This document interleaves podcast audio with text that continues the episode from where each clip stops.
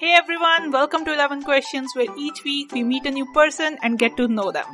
This is your host Aman Tivana and today we are meeting Shana Abraham, the author of the book Rise and also the creator of an online community called Rise Women. Let's find out more about her with 11 questions. Hi Shana, welcome to 11 Questions. Hi Aman, thank you for having me. So I want to start by asking, where are you from? So I'm actually from the suburbs of Chicago. So I live there with my family for most of the year. Um, but I'm actually in Durham, North Carolina right now for my last semester of undergraduate uh, school at Duke University. And what's your favorite place to visit in Chicago? I think that my favorite is probably the Riverwalk, like leading to the beach. We have like Lake Michigan, obviously in Chicago, and I've just always loved kind of just like walking down like the main city and just seeing like everything. Like the architecture is just beautiful in Chicago, and having like the open lake, not the open ocean, but the lake is just really nice to like kind of have the best of both worlds. What does a perfect weekend or a perfect Sunday look like for you? Wow, I have not had like a very like relaxed weekend and so on. so I would probably my ideal weekend, just kind of like waking up, being able to like go to mass, which is unfortunately not something we can do a lot now, um, and just like spending the day like drinking chaya, reading a book, like maybe in like warm weather. That's like my perfect Sunday. It's just reading. That sounds like my kind of Sunday. Right now, we spend a lot of time indoors, not being able to do much of what we would like to do. So we are all binging on TV, I believe. So I want to ask what your favorite TV show is right now to watch.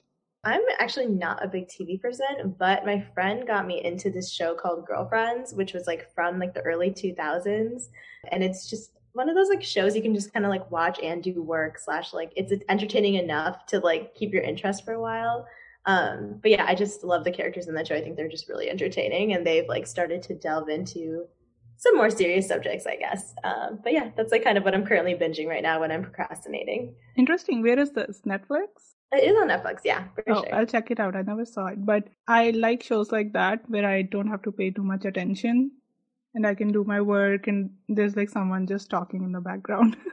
mm-hmm. Definitely serves as a nice kind of like break from the silence being home. I guess you already kind of answered the next question I had for you, which was if you were given a choice between TV and books, what would you choose? Yeah, books for sure. I've always been a reader since I was a kid. So I feel like while like TV, you know, as an adult, I feel like I've started watching TV a lot more. I think it's mainly because I just don't have like access to books the way I did when I was younger. But every single time I go home on break, I literally like go to my library. It's like the first stop my family knows, and I come back with like a huge stack of books, and they like are like, oh, like how many are you gonna finish this week? Like twenty? And I'm like, I can't read that fast anymore. but yes, books always have a special place in my heart. They just take me to like a different place, I think, than TV and don't hurt my eyes as much. I think we are very similar in that. I go to libraries so often and like big stack of books. Even if sometimes I cannot finish them, there's something about having those around me. Right? Yeah, it's comforting. I know my mom would always like make fun of me. She's like, "Man, like you're really putting those librarians to work. Like ever since you were a kid, you like have like a stack of books as tall as you were and like hand it to them to check out like every week you'd cycle through. But yeah, it's just I don't know. I feel like it's a lost kind of pleasure that a lot of people don't really engage with anymore. But I'm hoping like post graduation and when school's over, I'm like so excited to just start reading for like fun again. And what are you studying? So I'm studying actually a self-created major. So like the short answer is like global health, but it's actually a major I created myself. So it's called Culturally Specific Innovation to Reduce Health Disparities for Black and Brown Women. So it looks at cultural barriers to health. Um, it looks to acknowledge health disparities, see how they came about. And I specifically focus on African, African American, and Latina women um, for my major. And so it's been really nice to kind of see the roots of like why health disparities exist and how you can account for those disparities and challenges when you're creating programming that supports women. I love that. I think more people need to do this. I like, wish I know. It shouldn't be a self-created one. It should exist. Exactly. I hope that in the future more programs will look into doing those kinds of like I guess specializations as well for global health. Yeah, for sure. We need that. So far in your life, what's that one thing that you're most proud of? You know, I think a lot of people would say like, oh, it's like probably your book or like doing like going to like a good university. But I think one of the things I'm probably most proud of is just being able to re- maintain like really strong connections and like levels of trust with my friends, even though I'm usually very far away from them. It's like for me in the past few years of college, like I've always been like in another state, like on the coast, like so far. Um, and I've moved around a lot in the past few years. And one thing that I really hold, you know, very special is the fact that my friends will still call me when they are like struggling and trust me with what they're, you know, going through and like, you know, turn to me when they need somebody and they still feel that sense of like love and trust with me and that reliability, even if I'm not physically there with them. So I think that's honestly probably the thing I'm most proud of is being able to maintain those authentic connections and having people feel that love and trust both ways, even if we're not together. What would you say is your biggest pet peeve? I think people wasting my time. It's like when I'm like getting ready to go somewhere and like someone's dragging to get ready or like get in the car or like being late. Oh my god, it's like it drives me insane and it's so bad because I have like so many people in my life that are just perpetually late and I don't know what it is. And it's just like, I'm a patient person, but when you're like saying we're going to go be somewhere at a certain time, I'm like, we have got to be there. We cannot be just like, exactly, exactly. Thank you for saying that because I don't think I have ever been able to articulate it that well. But I hate it when people make me wait or, you know, are never on time. And it's a known thing in our community where they're like, oh, that's Indian standard time. Nobody's oh there yeah, on time. I hate it.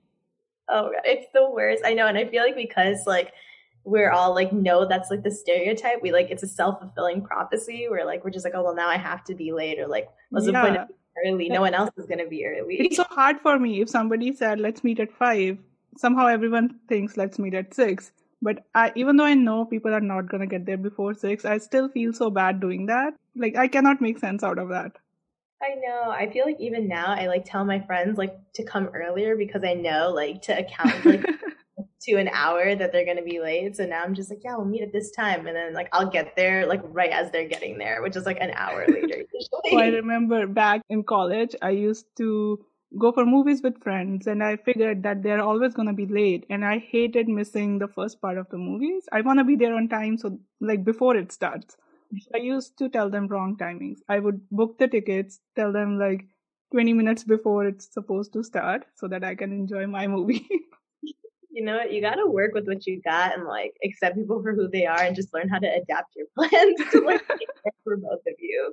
Now, moving more seriously on like a bigger level of pet peeves, if there's one thing that you could remove from this world, what would that be? There's just so many I think that comes to mind. But I think violence, especially gender based violence or violence between like children and young people, um, older people, and I think in general, violence does not solve anything. It's usually a power dynamics issue. And just, it's always the people that would never deserve it. no one deserves violence, but it's always the most like vulnerable people that get hurt the most. And, you know, they often are in positions that they can't necessarily get out of those situations or even avoid it sometimes. So yeah, I think that's like one issue that really I think is close to me. So it was, if it didn't exist in all its forms, I think the world would be a much better place for sure. I agree. I especially need gender based violence to go away. Yeah, it's really on it. I think one thing, you know, studying in my field, I feel like a lot of the time I'm like constantly exposed to like these stories and like I mean, even being a woman too, you just you hear things and you see things happen and experience things. And I think it's just one of those issues that you realize, like, you don't realize like how pervasive it is until you start getting older and noticing things more and people start telling you things and you just see things differently than you did when you were a kid. So I 100% agree. I wish that, especially with the issue of domestic violence in our own community and just so many other types of violence in communities everywhere it is something that I think needs to be more talked about and prioritized. Yes. Moving to a slightly lighter topic now. This is one question I ask everyone who likes to read. If you were to be deserted on an island, which three books would you take with you? I would probably say, okay, so my one of my favorite books of all time is The Alchemist. I think it's by um, Paul Coelho. That book is just one of those things. Like I remember, like I didn't have to read it for school, but my sister did, and she like was like, oh my God, it's like so boring, whatever.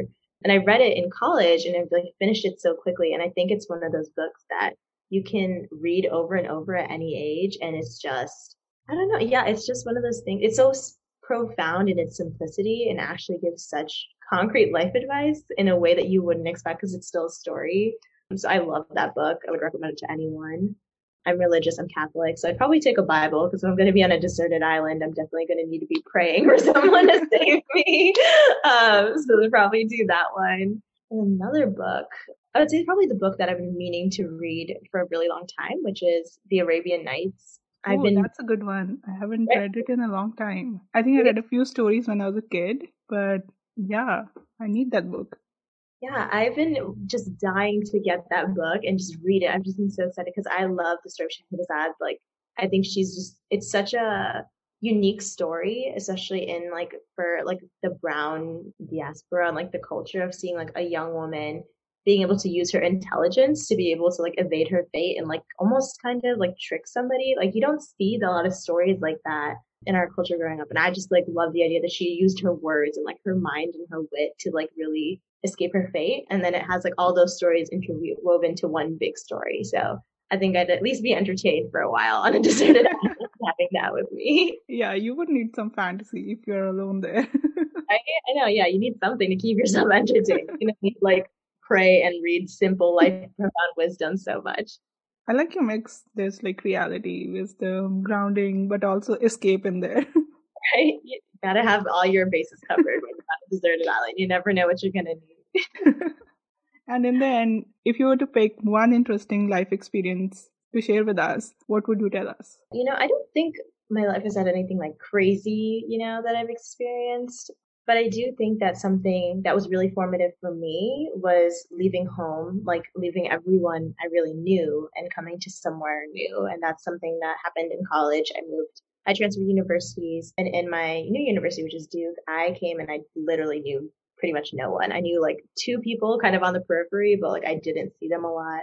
And it was my first time being like so far away from like anyone and everyone I'd ever known you know, in that it's like kind of lonely, but you realize how strong you are and how resilient you are. And you start learning how to question and analyze the ways that you were brought up, the way you see the world. You're forced to go meet other people and talk to them and like kind of learn from different perspectives. And I wish that more people would do that. I think a lot of people be are really scared to leave their bubble and they kind of delay it as much as they can or they're afraid no one's going to embrace them on the other side if they leave or they're going to be lonely or they're not going to know what to do. But having that experience to leave home just made me realize that I was able to leave home and still be like, you know, happy and, you know, enjoy my life and hardworking and figure out my own values for myself, not just because other people told me to have them. I think that experience is something I never thought I would get it in North Carolina, to be honest, but it was where I got it. And I think it's definitely set me up for that sense of at least like self reliance for the rest of my future. Yeah, definitely. It makes you more independent, self reliant, and I feel like it's a necessary step that everyone should take. I think it's so important, and in some ways, it also brings you closer to the people you are going away from.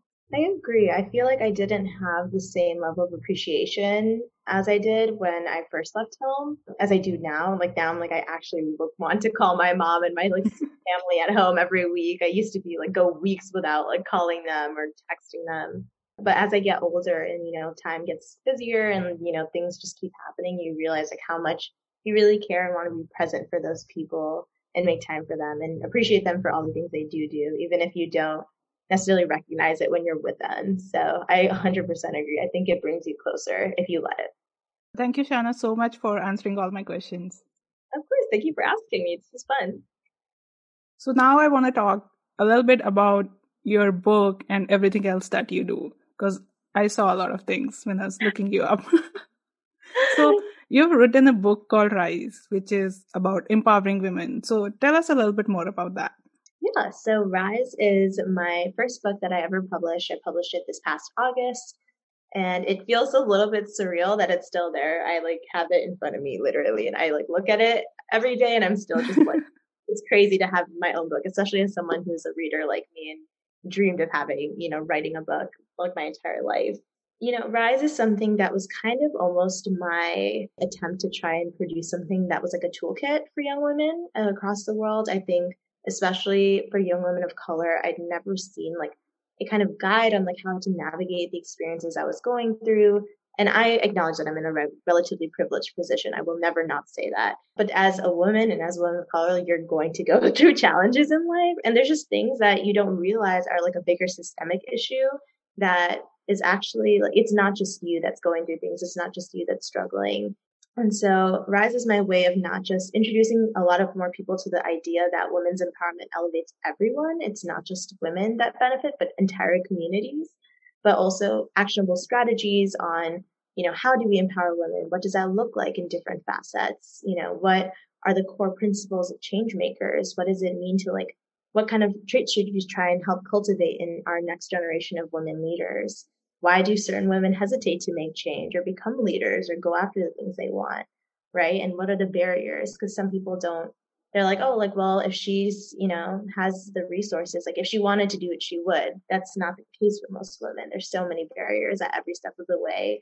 And you know the intersections of your identity depending on if you're a woman you're a brown or black woman if you are a low income woman you know if you're an immigrant or citizen of a certain country, you know, there's just so many layers that impact your ability to live your life the way you want to. So Rise is just a book that kind of, you know, demystifies women's empowerment a little bit.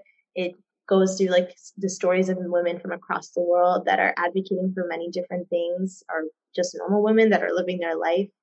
It weaves in some of my own story and just my own experiences growing as a young woman and finding my place in the world and offers like actionable strategies, people to look up to, organizations to, you know, follow and support to try and mobilize our support networks to support young women and women in general so that we can all thrive and everyone can, you know, work towards that world where women are safe and valued and appreciated and getting the chances and opportunities that they deserve. That's amazing. I think we definitely need that. We are in dire need of that. I'm tired of people saying things like, oh, if you really wanted, you would get it without having an understanding of the barriers of privilege. Yeah, it's so easy to just say something from the outside, but when you're the person actually living it, you realize how difficult it is. And I don't think when I was younger, like I, of course, also had my own struggles and I still looked at other people and I was like, well, why don't they just do X, Y, Z and they could be successful, right? But that's a really toxic mentality to have to just assume that everyone has this, you know, step by step layout and all they have to do is just walk it, right? They have so yeah. many other constantly changing. So I agree. I do think it's a vital, you know, topic to discuss. I think it's something that needs to be on top of agendas. So I'm glad that it was published at the time it was because I think a lot of people are starting to realize that more and more. Yeah, and I also noticed that you started a community yeah, so Rise Women is the community oriented Instagram page and platform that I just started a few weeks ago, which is really exciting. And so basically with Rise, you know, it's not an international bestseller. It's not anything crazy, but the people who have read and learned about Rise have been so passionate about what it stands for and have been really, you know, positively open and accepting and receptive to it.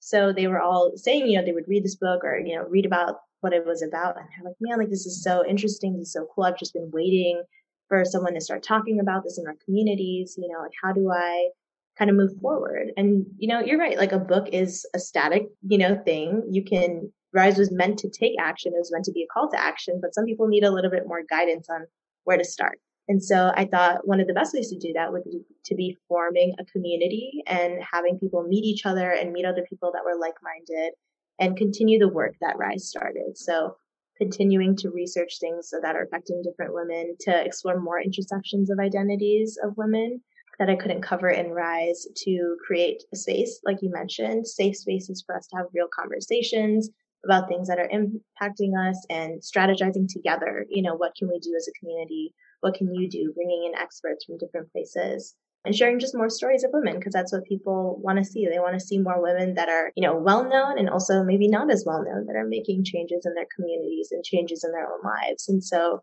Rise Women page is like a living, breathing community. We've had great, you know, feedback so far on the first workshop we held about creating and holding space and boundary setting.